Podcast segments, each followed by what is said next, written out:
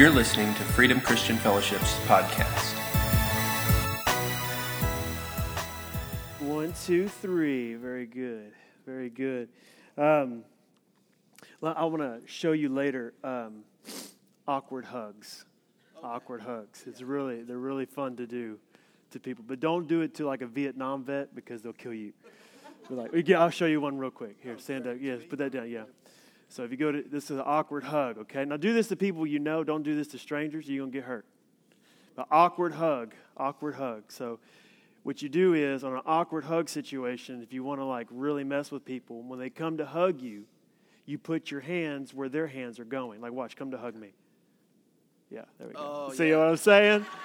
Right, right. Do that again. All right, come and hug me. Oh yeah, yeah. You know.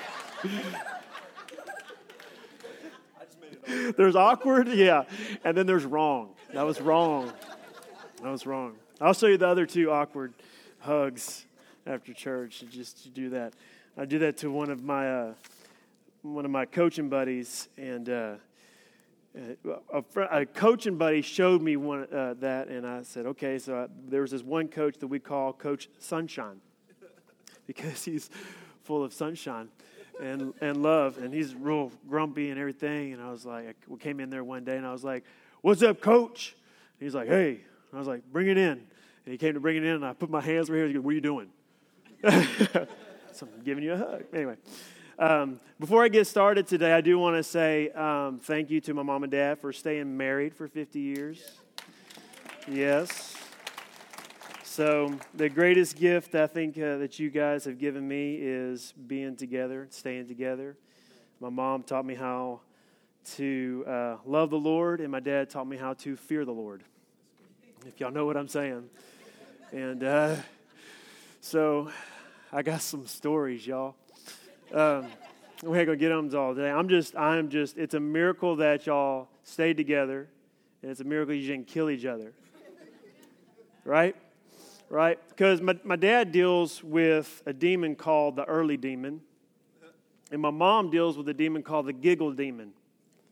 And y'all know what that means. Now, this is what this means. My dad's always, we gotta get there. Let's get there. Let's get there. And my mom doesn't always get there. you know what I'm saying? And then she has this giggle, like, you know, like when Jesus came out of the boat and that man came to him and he said, What's your name? He says, Legion. Well, there's also the one that's called giggles, right?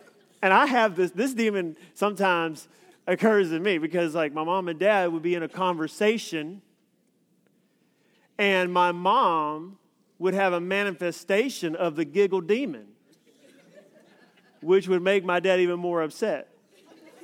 You know, she would wheeze, just like how she's doing right now. She wheeze and laugh, like, just like that. And she gets that from her dad. Okay? Grandpa Jones used to do that. And then, which would make my dad more upset. And it was just like, it was like watching a volcano. You know, it's like, what's going to happen? But thank you guys for staying together. I know we'll talk afterwards, and you're to. my dad's like, fear God, boy. fear God. So, anyway. Um, Thank you guys for staying. 50 years. That's half a century, two quarter centuries put together, five decades. It's a long time, long time. Praise God. Praise God. And y'all still look so young and beautiful. Amen. Well, listen 9 11 part two. I want you guys to open up your Bibles to John chapter 4. And our first scripture we're going to look at today is uh, verse 31, John 4 31, and then we're going to, uh, actually, we're going to go to Amos first. So go to Amos. If y'all know where Amos is, the Scottish prophet. My name is Amos. Okay.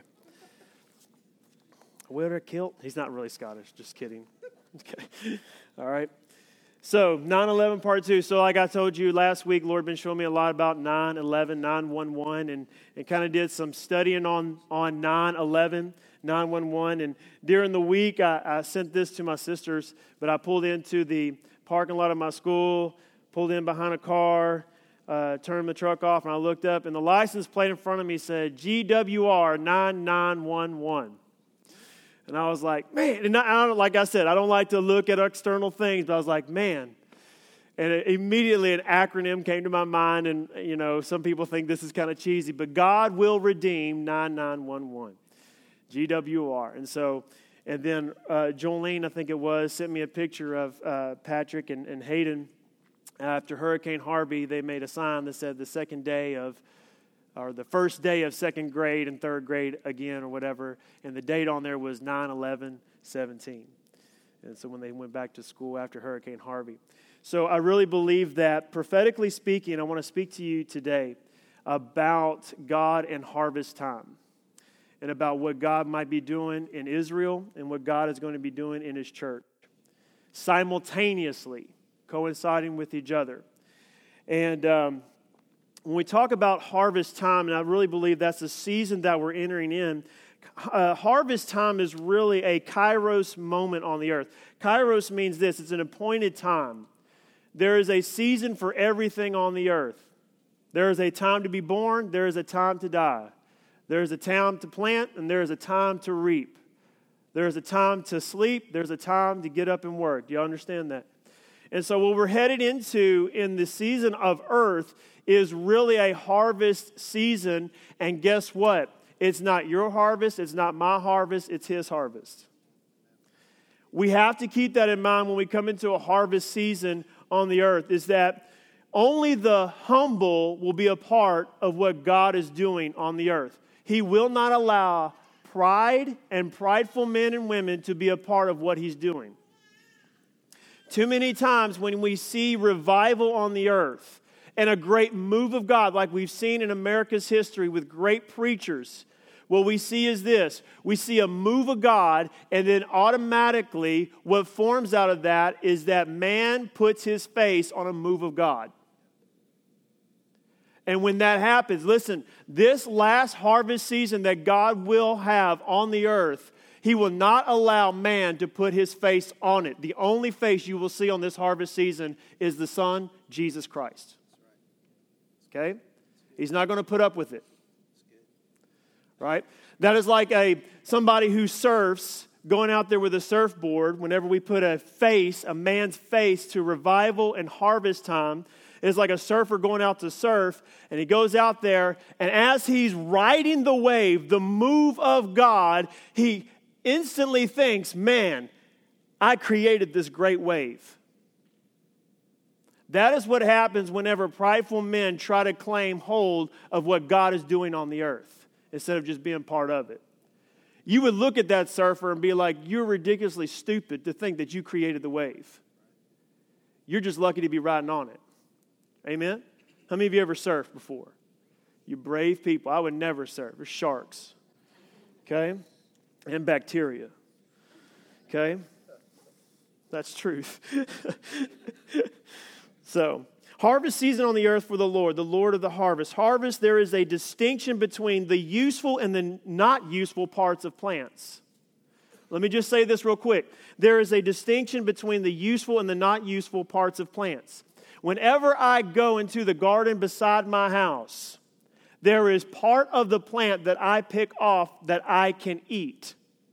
The other parts I leave there. Why? Because I don't want to eat them. So in my, in my garden here, I have tomatoes, homegrown tomatoes.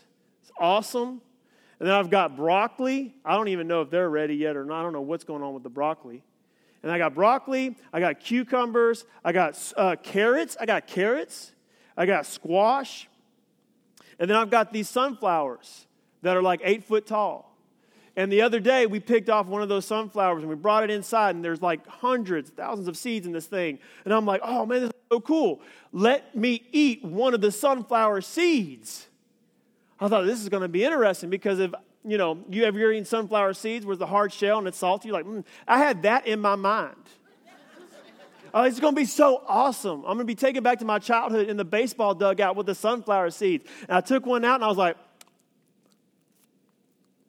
what is that?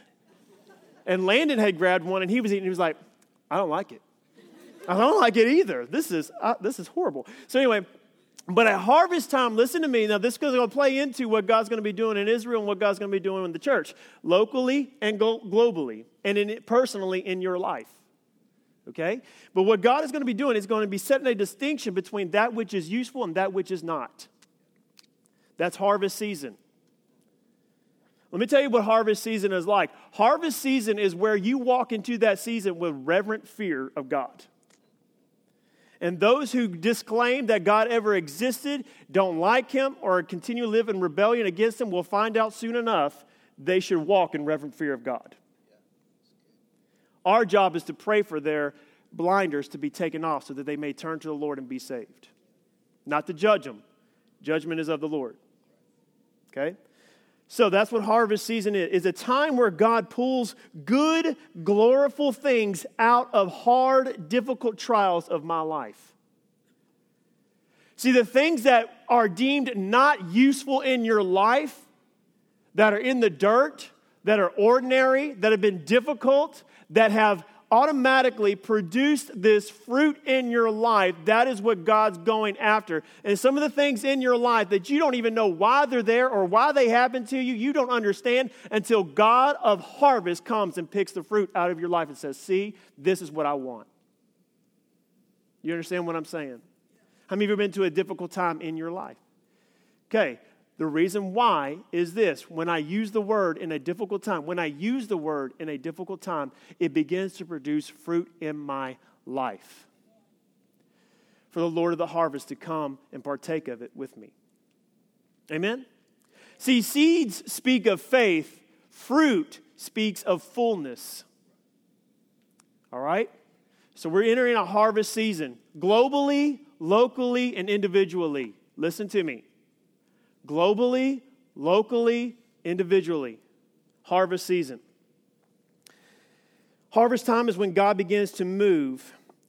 It's not necessarily a revival depicted by one evangelist calling many to be saved, but it's God enjoying the fruits of what He worked for in your life, in the church, and in Israel. All right?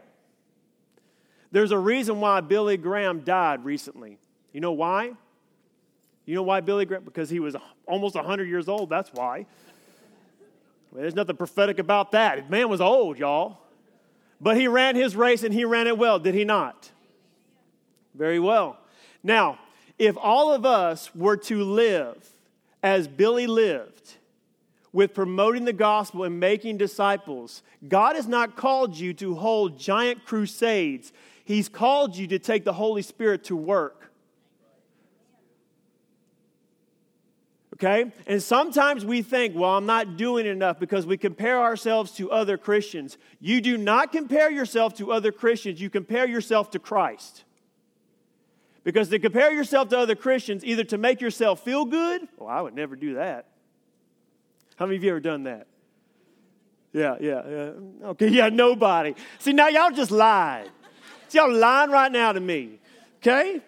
I would never do that. yeah.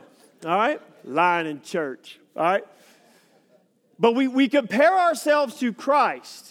Now that changes the standard because then it makes me walk by faith in my individual walk. And now I'm responsible to Christ for my daily activity, not trying to assume and do something that God has called somebody else to do. See, I can rest in the fact of my gifts and my calling, knowing that this is what God's called me to do. God may, has not called every single one of you to preach. Okay? Some of you might get up here and think, oh, I'm called to preach. And you get up here and it's the worst thing that ever happened to you in your life. Why? Because God didn't call it. God called you to intercede. God called you to get in your car after work, drive around the city, and intercede for the city. And you find so much fulfillment enjoying that. And guess what? That is part of being part of God's harvest time. Amen? Okay? Now, Two things that God's going to do in a harvest season. It'll be seen through two different ways. Number one, He will be returning Israel to her former glory. Pay attention to me, church, because you're going to see things on the news. Just remember this God is going to be returning Israel to her former glory, simultaneously bringing the church to the fullness of glory, all for His glory. Okay? Turn to Amos 9 11.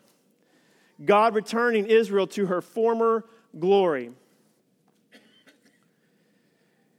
Now I'm going to start in verse 9. Now, this is chapter 9, verse 11. Everything except for uh, John we'll go through is going to be chapter 9, verse 11. This is what God's continually to show me, okay?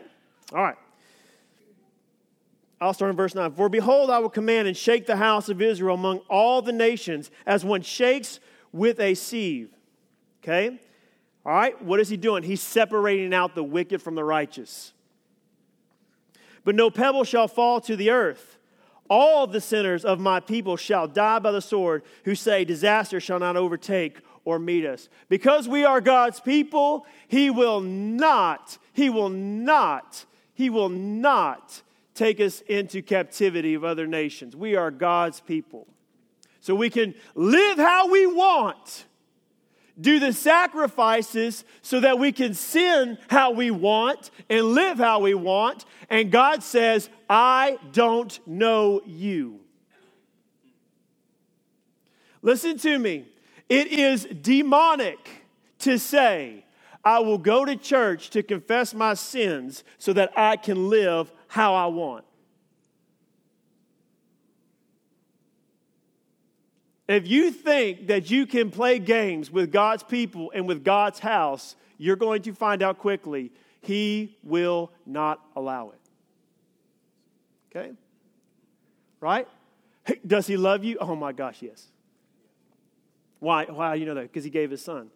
But if His Son is not reverently respected, you will find out quick that God does not like that. Amen? Amen? Okay? That was my dad coming out, the fear of God right there. Let's, go, let's go back to my mom. All right? Love of God.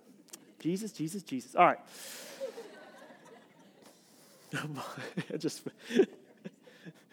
I'm not going to get an inheritance. I can tell you that right now. All right. Verse 11. In that day, I will raise up the booth of David. Here we go that is fallen and repair its breaches and raise up its ruins and rebuild it as in the days of old. All right, now watch this. That they may possess the remnant of Edom and all the nations who are called by my name, declares the Lord who does this. Behold, the days are coming, declares the Lord, when the plowman shall overtake the reaper. Come on. And the treader of grapes who sows the seed. That's harvest season, church. The mountains shall drip sweet wine, and all the hills shall flow with it. I'll restore the fortunes of my people Israel, and they shall rebuild the ruined cities and inhabit them. They shall plant vineyards and drink their wine. They shall make gardens and eat their fruit. I will plant them on their land, and they will never again be uprooted out of the land that I have given them, says the Lord your God. So, World War II happens. All of a sudden, Israel goes back, right? They get back into the land. Now, watch this. The difference between the tabernacle and the booth of David and the tabernacle that Moses had set up was this. Between David dancing and worshiping the Lord at the mercy seat in the Ark of the Covenant, there was no veil. Moses had the veil, correct? In the Old Testament, they had the veil. And if you went in past the veil and you were not a high priest or you had sin in your life, you dead. You gone. They used to wear bells around their ankles, right? And when the bell stopped jingling, oh, he's there's another one. Drag him out. How would you like that responsibility as a high priest? Once a year, you're going to meet God, and you better not have anything wrong or defect or sin in your life.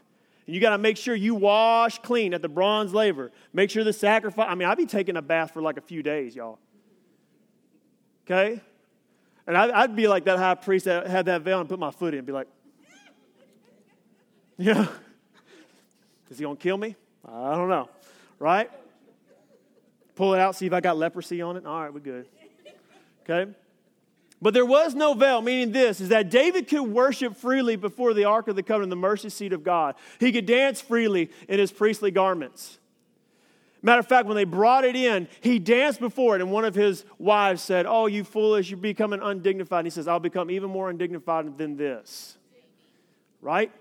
Because he was dancing before the Lord. There was this interaction between Yahweh and God's people that was not constricted behind a veil. We're coming upon a harvest time where Israel will see the one whom they have pierced. Okay? And he's going to restore every, the foundation will not have a crack, the pillars will not have a smudge from fingerprints. It will be as clean. And guess what? Every land that they were supposed to possess, they will. They will be a healing for all the nations, and they will be a hatred for all the nations. People will go to Israel to be cured of diseases. That's God's harvest time. People will go there and find that they can be blessed in Israel. People can go there and find joy of the Lord in Israel, and all the surrounding nations will hate them for it. Matter of fact, they'll hate them so much that they will rise up against them to go fight Israel, but then they will realize they're not fighting Israel, they're fighting Yahweh, and they're going to lose quick. Okay? If you, if you haven't seen the news, so the embassy moves to Jerusalem. No big deal, right? We're just moving the embassy to Jerusalem, the state capital. That would be like Canada telling Texas, your state capital can't be in Austin, it's got to be at Sea Rim State Park. I'm being serious. How many would like your capital at Sea Rim State Park? It might be. Austin's kind of weird, but anyway. And then they said we're going to move it to Jerusalem. Now, whether you like Trump or not doesn't really matter because all the king's hearts are in the hand of the Lord and he turns it however he wants to go. So, if God can use a donkey in the Old Testament to prophetically speak to a prophet, God can use any man. Okay? You're saying Trump's a donkey? No, he's Republican ticket. The donkeys are the Democrats. That was a joke, y'all. Come on, laugh. All right? All right? So he turns, so listen, that's a prophetic timeline. Did you see them go irate over that? What do you mean you can't be in Jerusalem? Oh, yes, it can. And so they did all this protest and all this kind of stuff over just moving an embassy to Jerusalem. Here's what it means, guys, is this is that God is getting ready to pour out such a blessing on Israel that it will be like in her former days. Praise and worship will go up, and they will possess every land that they were supposed to possess, and every fruit that they were supposed to grow will grow in abundance, and they will be there for the healing of the nations and also their hatred. And you say, well, why is that? Because it's God's harvest time. This isn't something that's conjured up by man. This isn't like, hey, we're going to have a revival, so let's do this. Let's held this, and those, those were good in the former days. Those were good. I'm not, I'm not bashing those. I'm just saying, listen, I'm here to tell you, God has got His timing, and guess what? It's His time. And I'm not trying to conjure you up to try to like get you to agree with me. I'm just telling you what I know and what I've heard. It's God's harvest time. He's going to return Israel to her former glory, and He's going to bring the church to the fullness of glory. Amen? Turn to John chapter 4. Now, what does fullness mean? I'm going to read this to you. You're in John chapter 4 because we're talking about harvest time. Um, but I'm going to read this to you in Colossians 2 9. I know I'm jumping around here, and the guys in the back are probably you know, not liking me about this. But I'm going to read this to you in Colossians 2 9. Find it real quick. Got my thin pages here. Colossians 2 9 says this For in him the whole fullness of deity dwells bodily, talking about Jesus Christ, and you have been filled in him, who is the head of all rule and authority. Okay? So watch this. As a church, right now, I just want you to understand something. Everything that God was, is, and will be dwelled in bodily form at a time in Jesus Christ. Fully God, fully man, Jesus Christ. All right? Not 75% human, 25% God, not 55, 45, nothing like 100% man, 100% God. Right there in Jesus Christ. Now, you have been given full access in Him and he is the head of all authority and power. If you don't like something politically that's going on in the world, why don't you talk to the one who is over all head of authority and power on the earth and intercede? Okay? All right? Now, I'm going to read this to you Ephesians chapter 4. This is talking about fullness and what fullness is. Ephesians chapter 4, and this is one of our favorite scriptures here.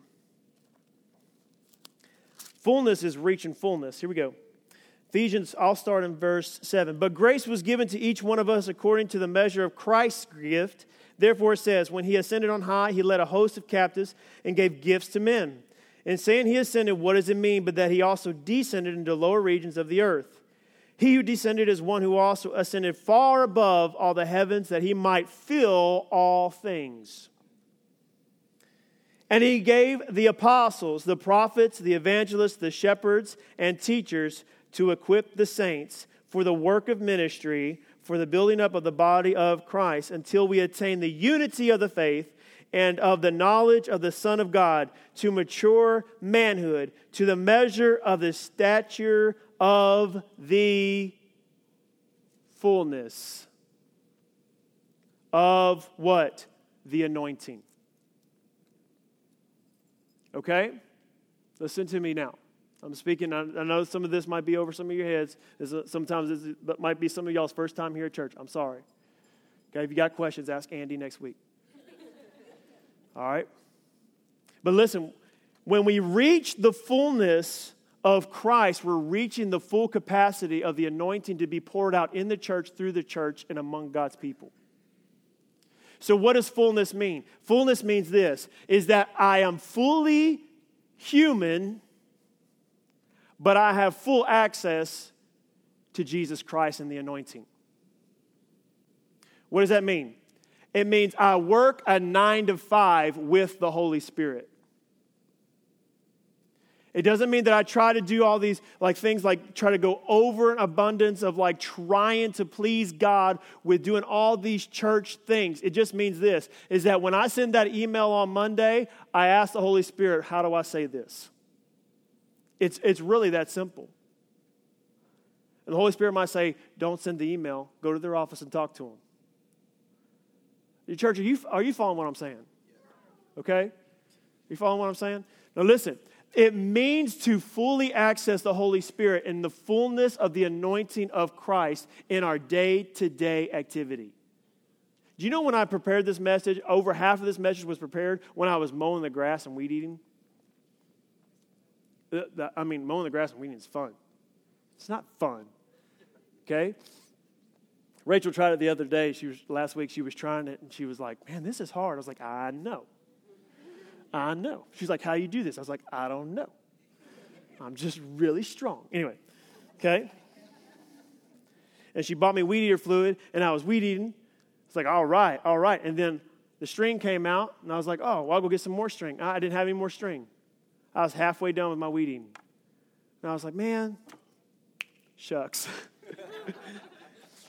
So I, just, so I just finished mowing. And then my neighbor came down. He's like, hey, how you doing? I was like, oh, good. And then Rachel was like, yeah, he was weeding but ran out of string. He's like, well, I got, I got, I got string. I was like, wait, sh- shut up. why, why are you here right now in my house?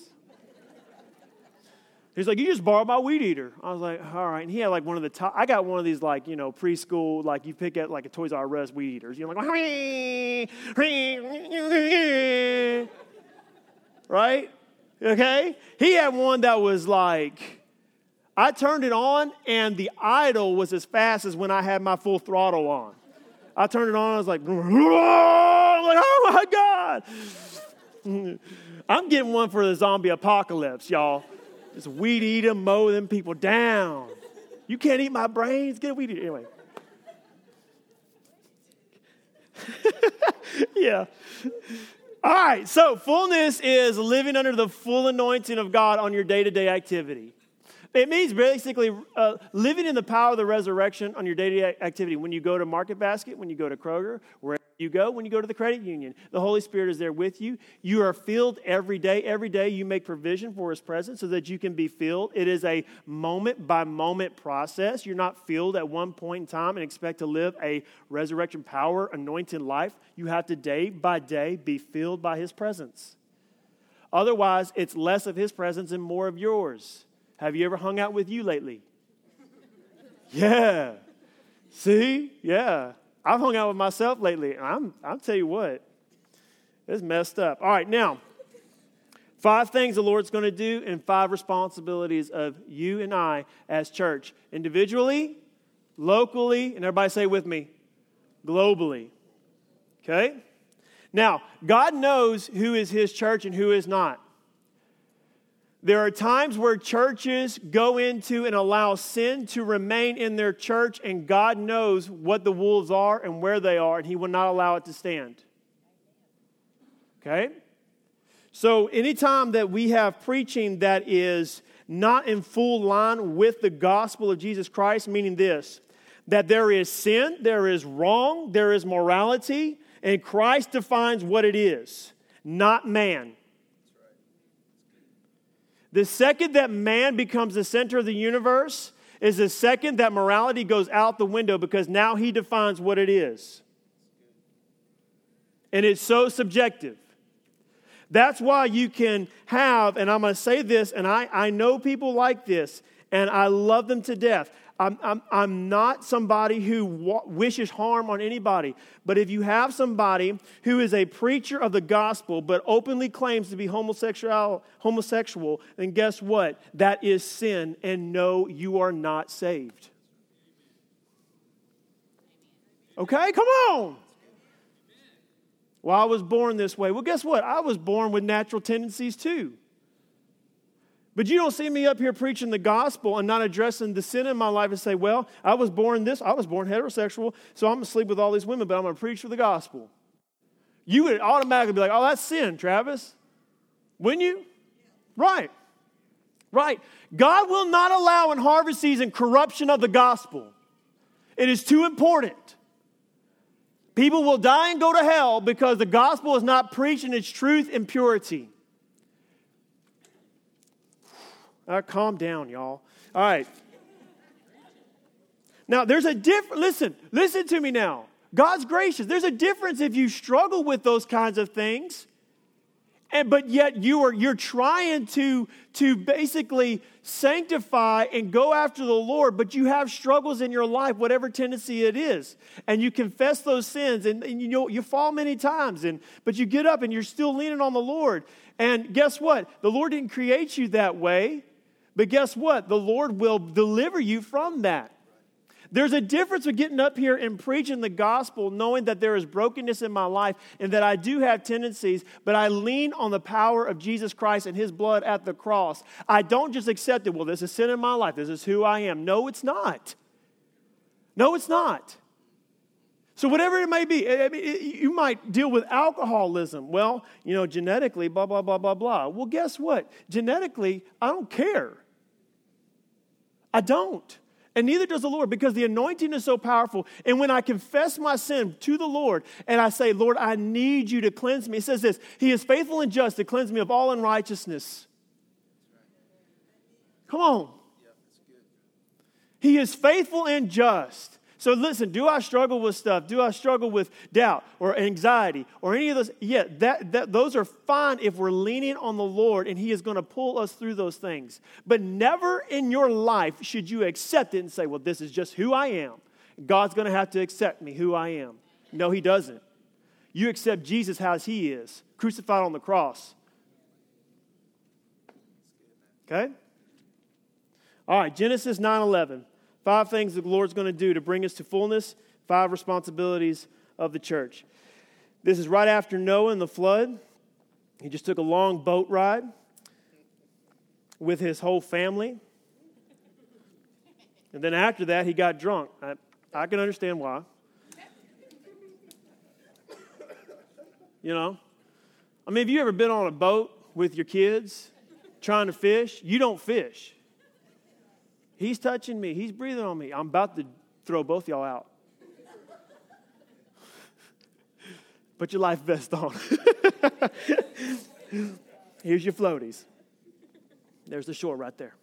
Okay. It says, uh, verse 11, I establish my covenant with you that never again shall all the flesh be cut off by the waters of the flood, and never again shall there be a flood to destroy the earth. The, one of the things that God's going to do is this He's going to establish a renewed purpose. You have to understand that Noah was like the second Adam. And I can't get into all the detail, but mankind had become so uh, distorted and basically um, evil that God had to distinguish between the righteous, Noah, and the unrighteous. And there's a lot that goes into it, but before the flood, there was a thing called the Nephilim. If y'all know those things, right? Okay, the Nephilim, right?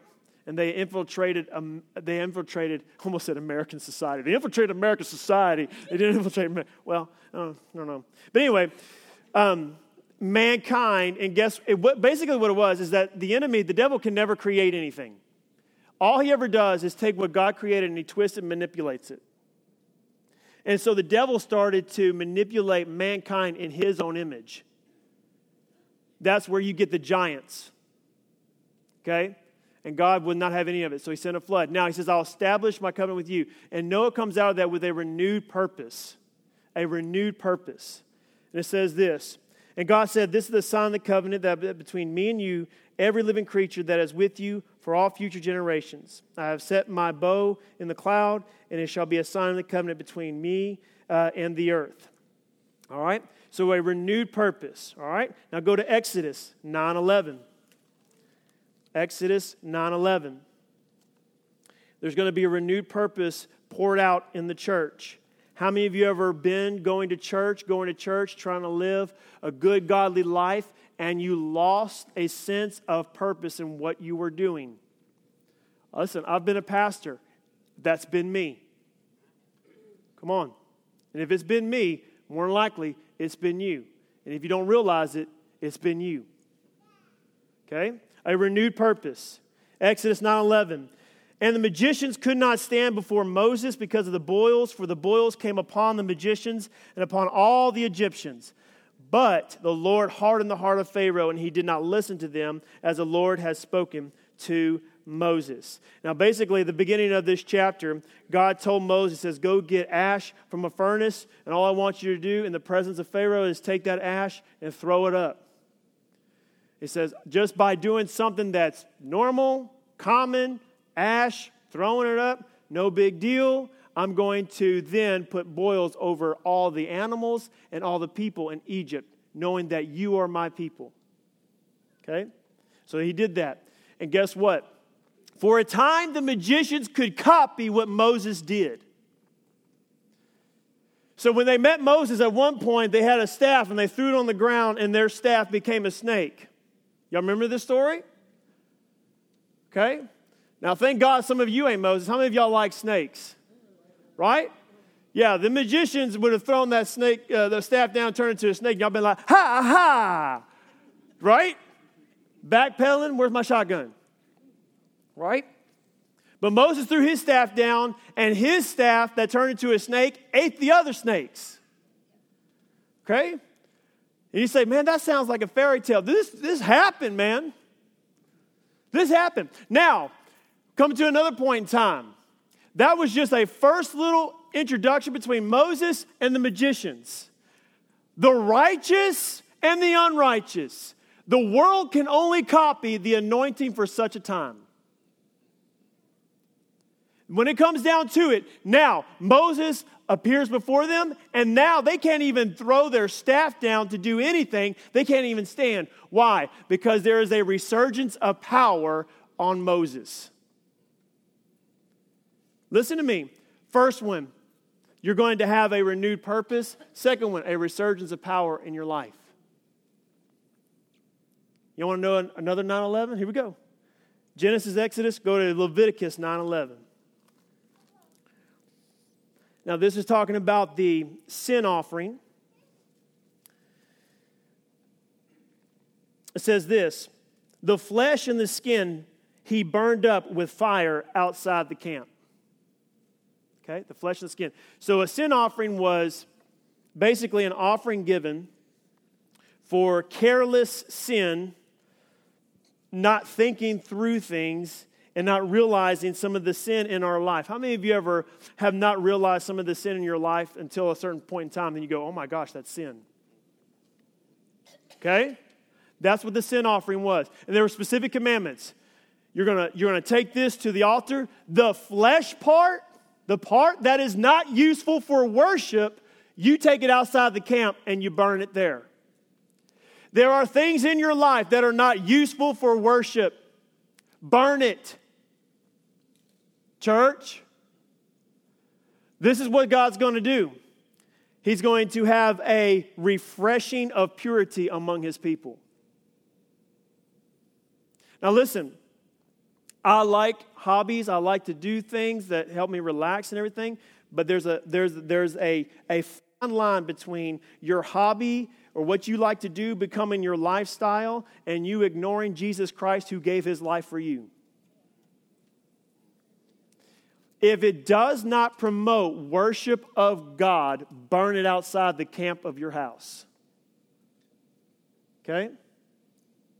Burn it out. It says this in John chapter 15. It says, The Lord prunes so that we may produce more fruit.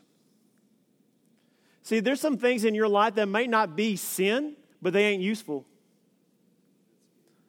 Okay? They ain't useful. They ain't useful. Okay? Let me just say this.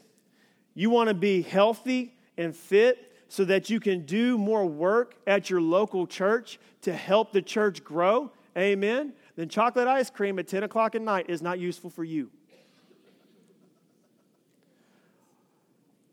So I was fine with the homosexual thing. Now you talk about chocolate ice cream. Now you done did it. I ain't coming back.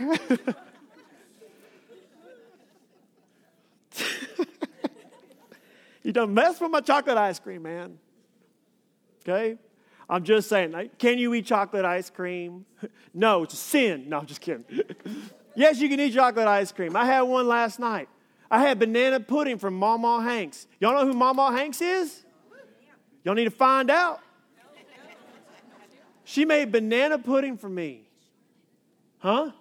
Oh, and Charlotte. Charlotte Sasser made banana pudding and Mama Hanks. Y'all know who Charlotte Sasser is? You better find out. I ate chicken and dumplings made by Debbie. Chicken and dumplings, y'all. Okay? And I overate. I was I, I sinned. I just I just popped. It's so good. It's so good.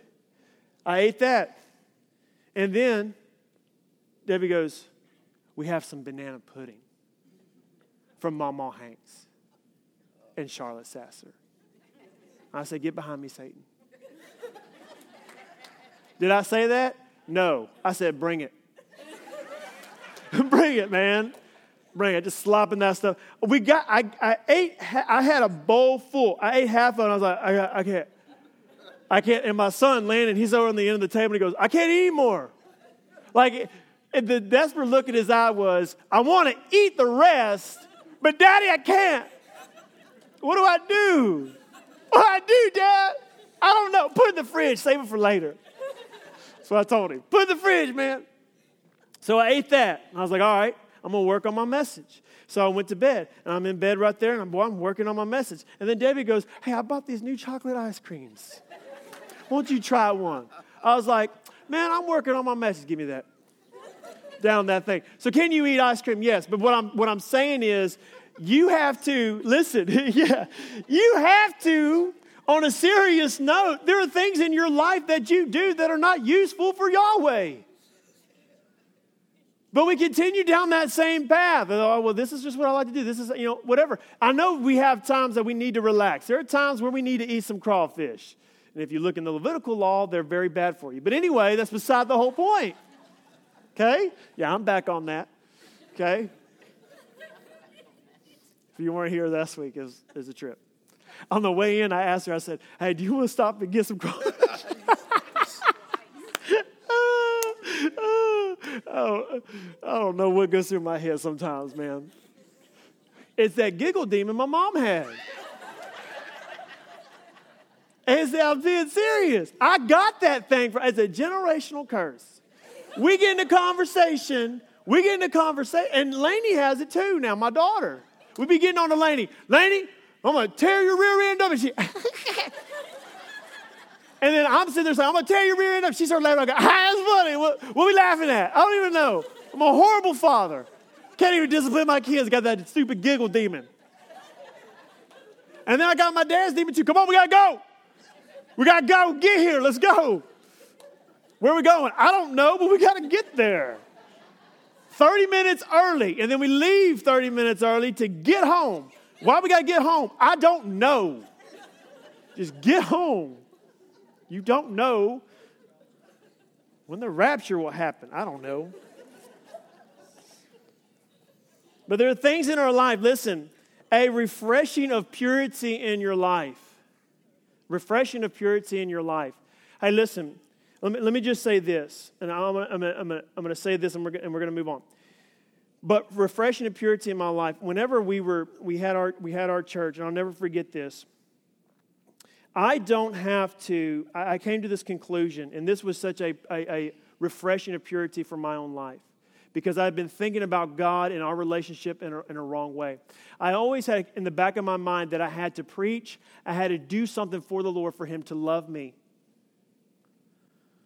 And I'll never forget whenever we decided to dissolve our church, it was just a weight lifted off of me. And you know what? The one thing that remained? Ministry didn't remain to the church, but you know what did remain? His love and acceptance of me.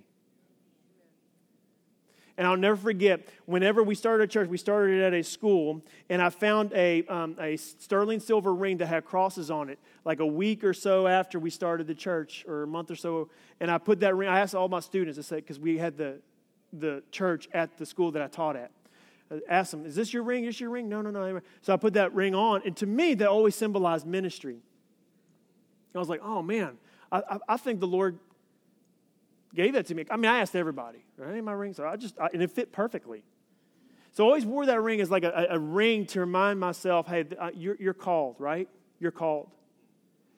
And you know what happened?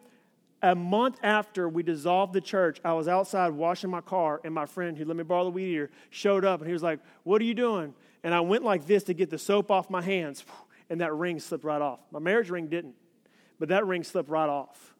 And it went ting, ting, ting. And I went, oh, and I started talking to him. I cannot find that ring. I've looked for that ring. I've weeded it. I've pulled up grass. I mean, I've done everything. I cannot find that ring.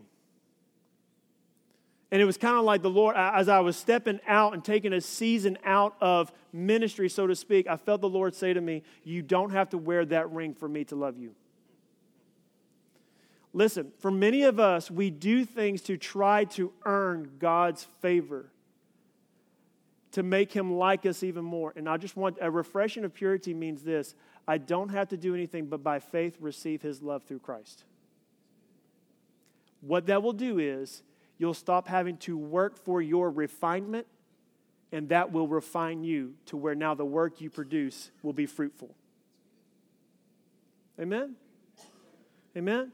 I can rest in that. All right? All right, fourth thing, Numbers 9 11. Numbers 9 11. Let me get there.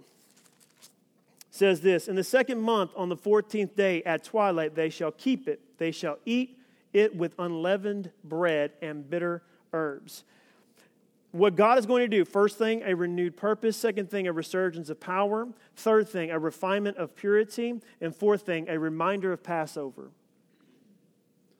A reminder of Passover. What was Passover to the Jews and the Israelites was this it was a meal set up to remind them that God delivered them from slavery. You eat these bitter herbs, and anytime you eat that bitter herb, it is a distinct reminder that God delivered us from the bitterness of slavery. When you take communion, this is your Passover. You are taking the bread, which basically is the body of Christ, which was broken for you that you might be made whole. You're taking the bread, and it is a reminder I had strongholds in my life. Egypt had surrounded me, and I could not get out but Christ. So I take the bread, I eat it, and I drink the cup, and it is a reminder to me in the fellowship that I have, a reminder of Passover that I was once a slave to sin, but now I am free to Christ. How many of you know me, have been to this church, and, and, and actually, I'll ask this question How many of you don't know me? Like, you don't know me? You know what I'm saying? Okay. All right, good, good. A lot of people don't know me. All right? Well, I got banana pudding. So you might want to get to know me. You don't really know me, know me, right? I'm going to tell you my testimony real quick in this. Okay? Without crying. That's a lie. But I'm going to tell you my testimony real quick, okay? A reminder of Passover is a reminder of the testimony that you have because God delivered you from whatever it was. And this season, God is going to sit down with you in a meal and remind you that you were once a slave to sin, but He has set you free. When I was 11 years old, I had some friends of mine that showed me pornography. Okay? That was a stronghold in my life for a long time. Long time. And it was done at, now I'm not mad or bitter or anything like I'm, you know, like that. But it was a stronghold in my life for a long time. It, it, it basically, what it did to me, and looking back on it, what it does, what pornography does, especially to young boys, is this it molests their minds and it rapes their innocence. Okay? I didn't realize it at the time. So it was a stronghold in my life a long time. I get married. I, well, actually, let me go back. I come to this church one Sunday, and there's a man up here with a gap in his front teeth about this big with a guitar. And he says, You come to this church six months, you'll never be the same. I'm like, I've been here six minutes. I don't know. What? what? You know, he'd say things, we got to stand in the gap. Which gap we talking about now? Y'all remember that? Stand in the gap. Intercede. We talk, we, what are we talking about? So I started coming to this church. I was about 17, started coming to this church. The man was right. Never been the same. Got delivered from that stronghold. So much so that I got married, and then there was a house given to us for free. That house is where the video was shown to me. Now, let me just say this give it to me for free. Now, before you say, oh man, a house given to you you didn't see it. Okay? Okay? You didn't see it. You know, we, we talked about my mom was like, well, we're going to go around that house and anoint it with oil. Jesus, Jesus. and then my dad was like, yeah, and set it on fire.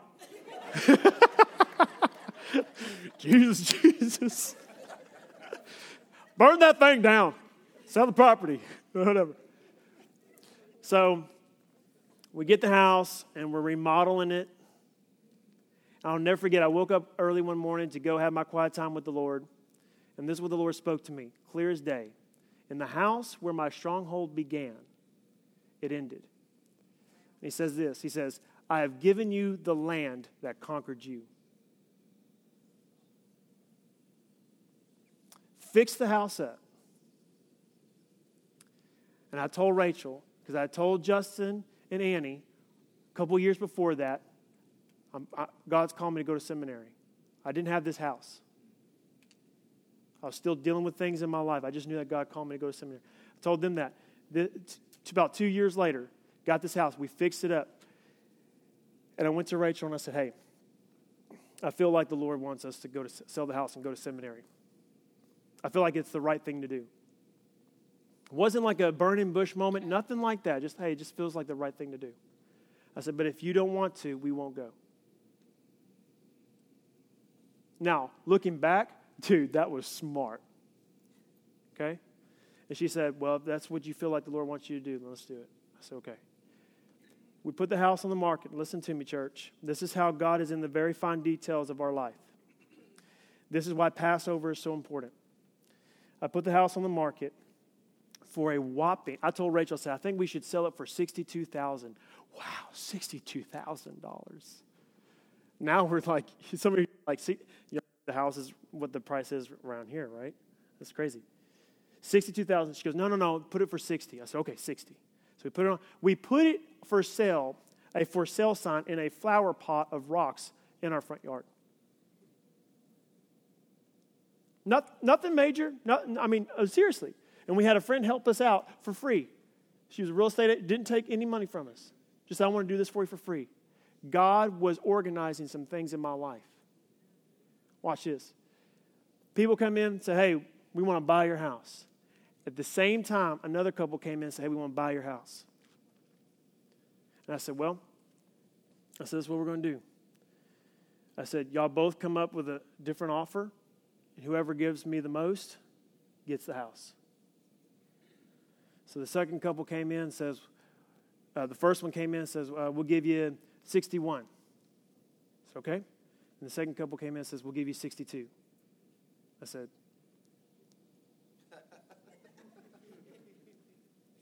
I didn't say anything, but I was like, all right, 62. Sold it. Used every penny at seminary. Every penny at seminary. I wasted my life on the call of God. You have to get to a point where you will waste your life on God's call.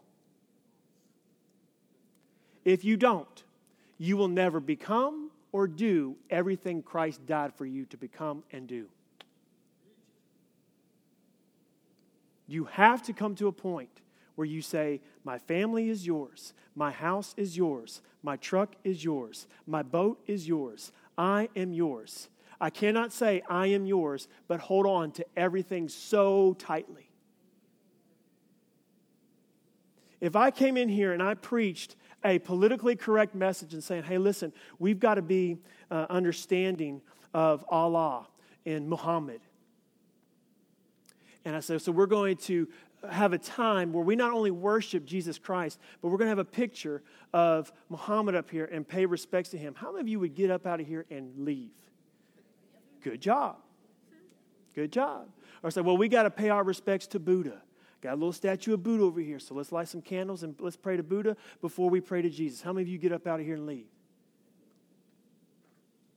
How many of you would get up out of here and leave if it came in here and says, Well, I'm, I'm an atheist? What are we doing here? Worshipping yourself? Right? Okay, listen. You, y'all would get up out of here and leave, right?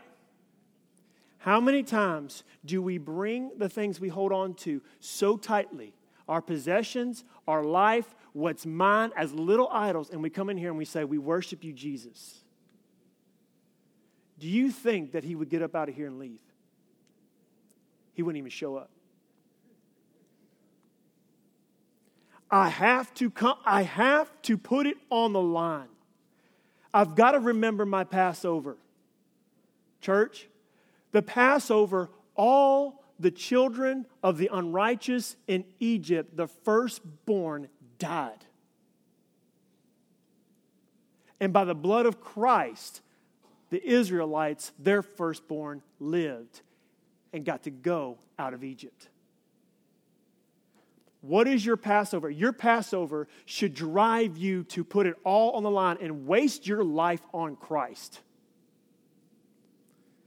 I am pretty sure there is multiple things Jesus could have done in his life and maybe started a great carpentry business and done great things. He could have done a lot of things, but he wasted his life on me.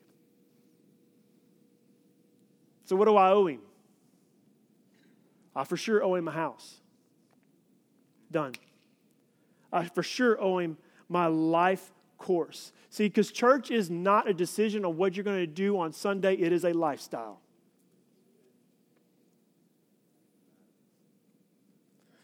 Remember your Passover.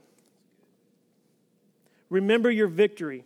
Every time you have a Passover, you eat the meal, you are saying, Not because of my great sin, but because of his great redemption, I am here. Deuteronomy 9:11. One of the last things he's going to do. Deuteronomy 9:11 says this, and at the end of the 40 days and the 40 nights the Lord gave me the two tablets of stone, the tablets of the covenant. There's going to be a reassurance of his promise. Moses is talking to the, the children of Israel. I want, I want you to look at this. If you look on verse 6, chapter 9, verse 6 says, Know therefore that the Lord your God has not given you this good land to possess because of your righteousness. For you are a stubborn people. Now, I know he's talking about people in Southeast Texas, just Texas in general. You're stubborn, okay? Remember and do not forget how you provoked the Lord your God to wrath in the wilderness in the midst of your struggle, in the midst of you trying to find purpose in your life, in the midst of you losing neighbors, friends, family, they died, and you turned your back on God, in the midst of your wilderness, you provoked God to anger, but He did not give you His wrath.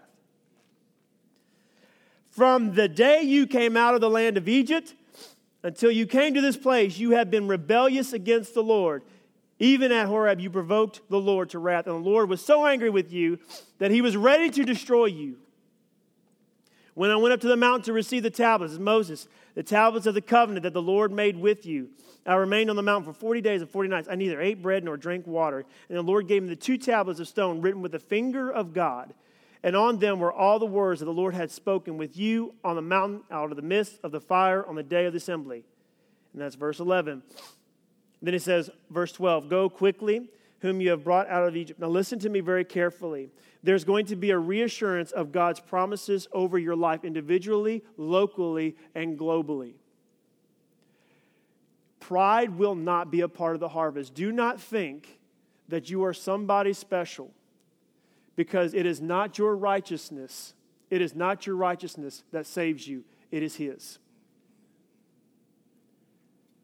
So when the harvest time comes and there is a distinction between the righteous and the wicked, I dare not look onto the wicked and say, You deserve it, because I would be in their lot if it wasn't for Jesus Christ. What is our job is this to fervently pray and intercede for the lost. For it's harvest time. Last scripture, and we're going to pray. John chapter 4. John chapter 4. Sorry, that was the last scripture we were going to use. I led y'all backwards, my bad. John chapter 4, looking at verse uh, 31. Meanwhile, the disciples were urging him, saying, Rabbi, eat some food. This is after he talked to the woman at the well, somebody who is significantly lost. So lost, he tried to find purpose in men, and they all failed her. So the disciples said to one another, Has anyone brought him something to eat? Jesus said to them, My food is to do the will of him who sent me and to accomplish his work. In harvest season, this is your food. This is what will sustain you. This is what will give you purpose. This is what will fill your life if you do what God's called you to do. Amen? Do not say, There, there are yet four months, then comes the harvest. Look, look. I tell you, lift up your eyes and see that the fields are white for harvest. There are people dying and going to hell. And God is saying the fields are ripe for harvest. Already, the one who reaps is receiving wages and gathering fruit for eternal life, so that the sower and the reaper may rejoice together. Listen to this. For here the saying holds true one sows and another reaps. I sent you to reap that for which you did not labor. Others have labored, and you have entered into their labor. For centuries and generations, and even in this local church, and even in, for you individually, there is somebody who has plowed and sowed the seeds of faith through prayer, proclamation, and loving you. Some of you are alive because your mama prayed for you. Some of you are alive because your daddy disciplined you. I know when I was in high school, some of my friends be like, hey, Elkins, let's go do this. I'd be like, nah, I ain't gonna do it. Why, are you scared? Yeah, of my dad. And if you'd meet him, you'd be scared too. Some of you are here because somebody who knows the Lord prayed for you, and you don't even know that they prayed for you, but you'll meet them in heaven. Some of you might not even be saved, don't even really know the Lord, but you're sitting here listening to me going, man, I can't believe he talked about chocolate ice cream like that. Right? For centuries, people individually and even in this church body have sowed the seed, sowed the seed, plowed a new way, plowed a new way, sowed the seed. The Lord brought rain, sowed the seed. You are here off of the backs of those who have sowed the seed for years at this church. Amen. Now you get to reap the benefit of somebody praying for you individually and for the pastors of this church, sowing the seed for years. Now you get to be a part of the harvest time of God. You get to ride that wave, man. But it's with humility that we're a part of this harvest time. It is with humility that we partake of this harvest time. So I'm going to pray for some of you guys. If that's okay with you, can I pray for you guys? Amen? I'm going to pray for some of you guys. I feel like, I don't know, I'm going to, I'm leave the Lord some space. We got just a little bit of time. I want to leave the Lord just a little space, okay? Just a little space just to move and just to pray for some of you guys. I just want to hear what the Lord. If you need, let's just do this. If you need a redefined purpose in your life, just go ahead and stand up where you are. First thing, redefine purpose. Kind of lost focus on some things. A redefined purpose. Good. Good. Good. Good. Amen. My prayer for all of us is that we find somehow, some way in our normal, ordinary, everyday, average life, we find a way to waste our life on Christ. Amen? Okay, stay standing. Second thing, if you want a resurgence of power in your life, maybe there's been some times in your life where you just didn't lack the drive and the, the power of Christ working in your life, and you kind of faltered and kind of bent your knee to some things that you should not be worshiping in your life. You can go ahead and stand up. Let's pray for you. Okay.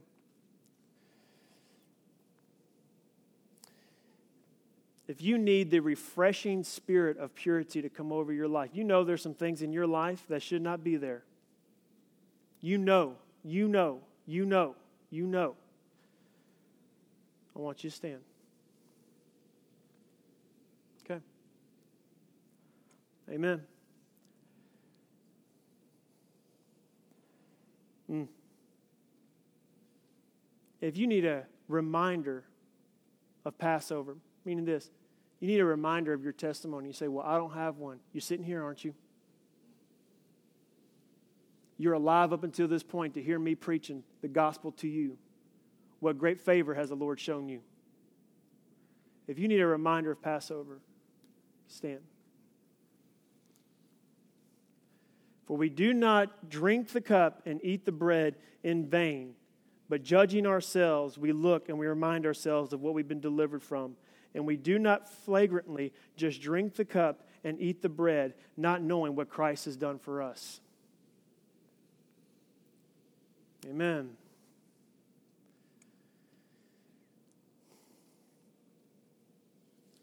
If you need a reassurance of his promise in your life, Lord, I, I think I know what you said. I think I know what you want me to do. Lord, I think, Lord, the world's going to hell in a handbasket, but this is what you've promised. If you want a reassurance of the promise of God over your life, you can just stand. Amen. Amen. His promise always stands. Listen to me, church, real quick. God will never lie to you. God's not like me. I'll tell you I don't have any banana pudding so I can eat the rest of it. Okay? God won't lie. He's not a man that he should lie. And if he says something, he doesn't waste his words. Amen? All right. Let's just pray. If you're not standing, I want you just to be, begin praying. Let's just have the Lord minister to us. All right. Father, I thank you for today.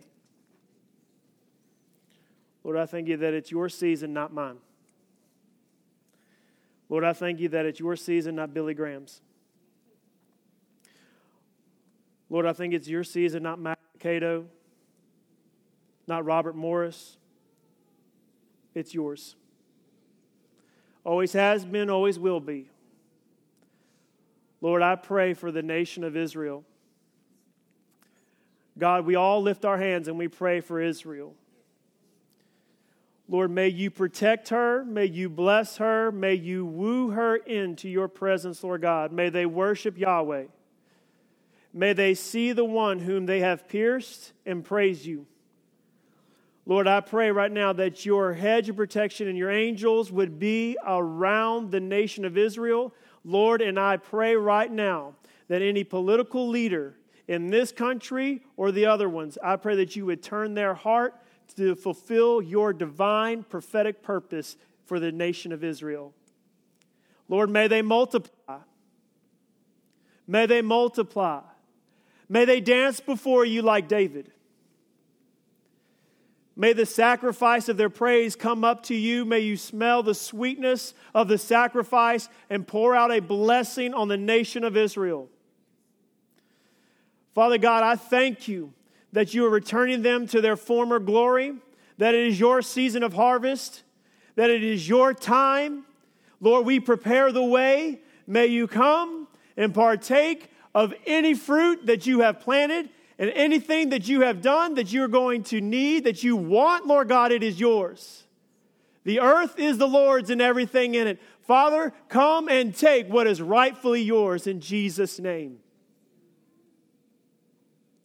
God, I pray for your church individually, locally, and globally. Lord, may we prepare ourselves for the great wedding banquet. May we have renewed purpose, rejuvenation of power in our life. May we never forget the Passover and what you have delivered us from. May we take away everything that is impure of our life, that we look at, that we think about, that we do, Father, in preparation for your coming.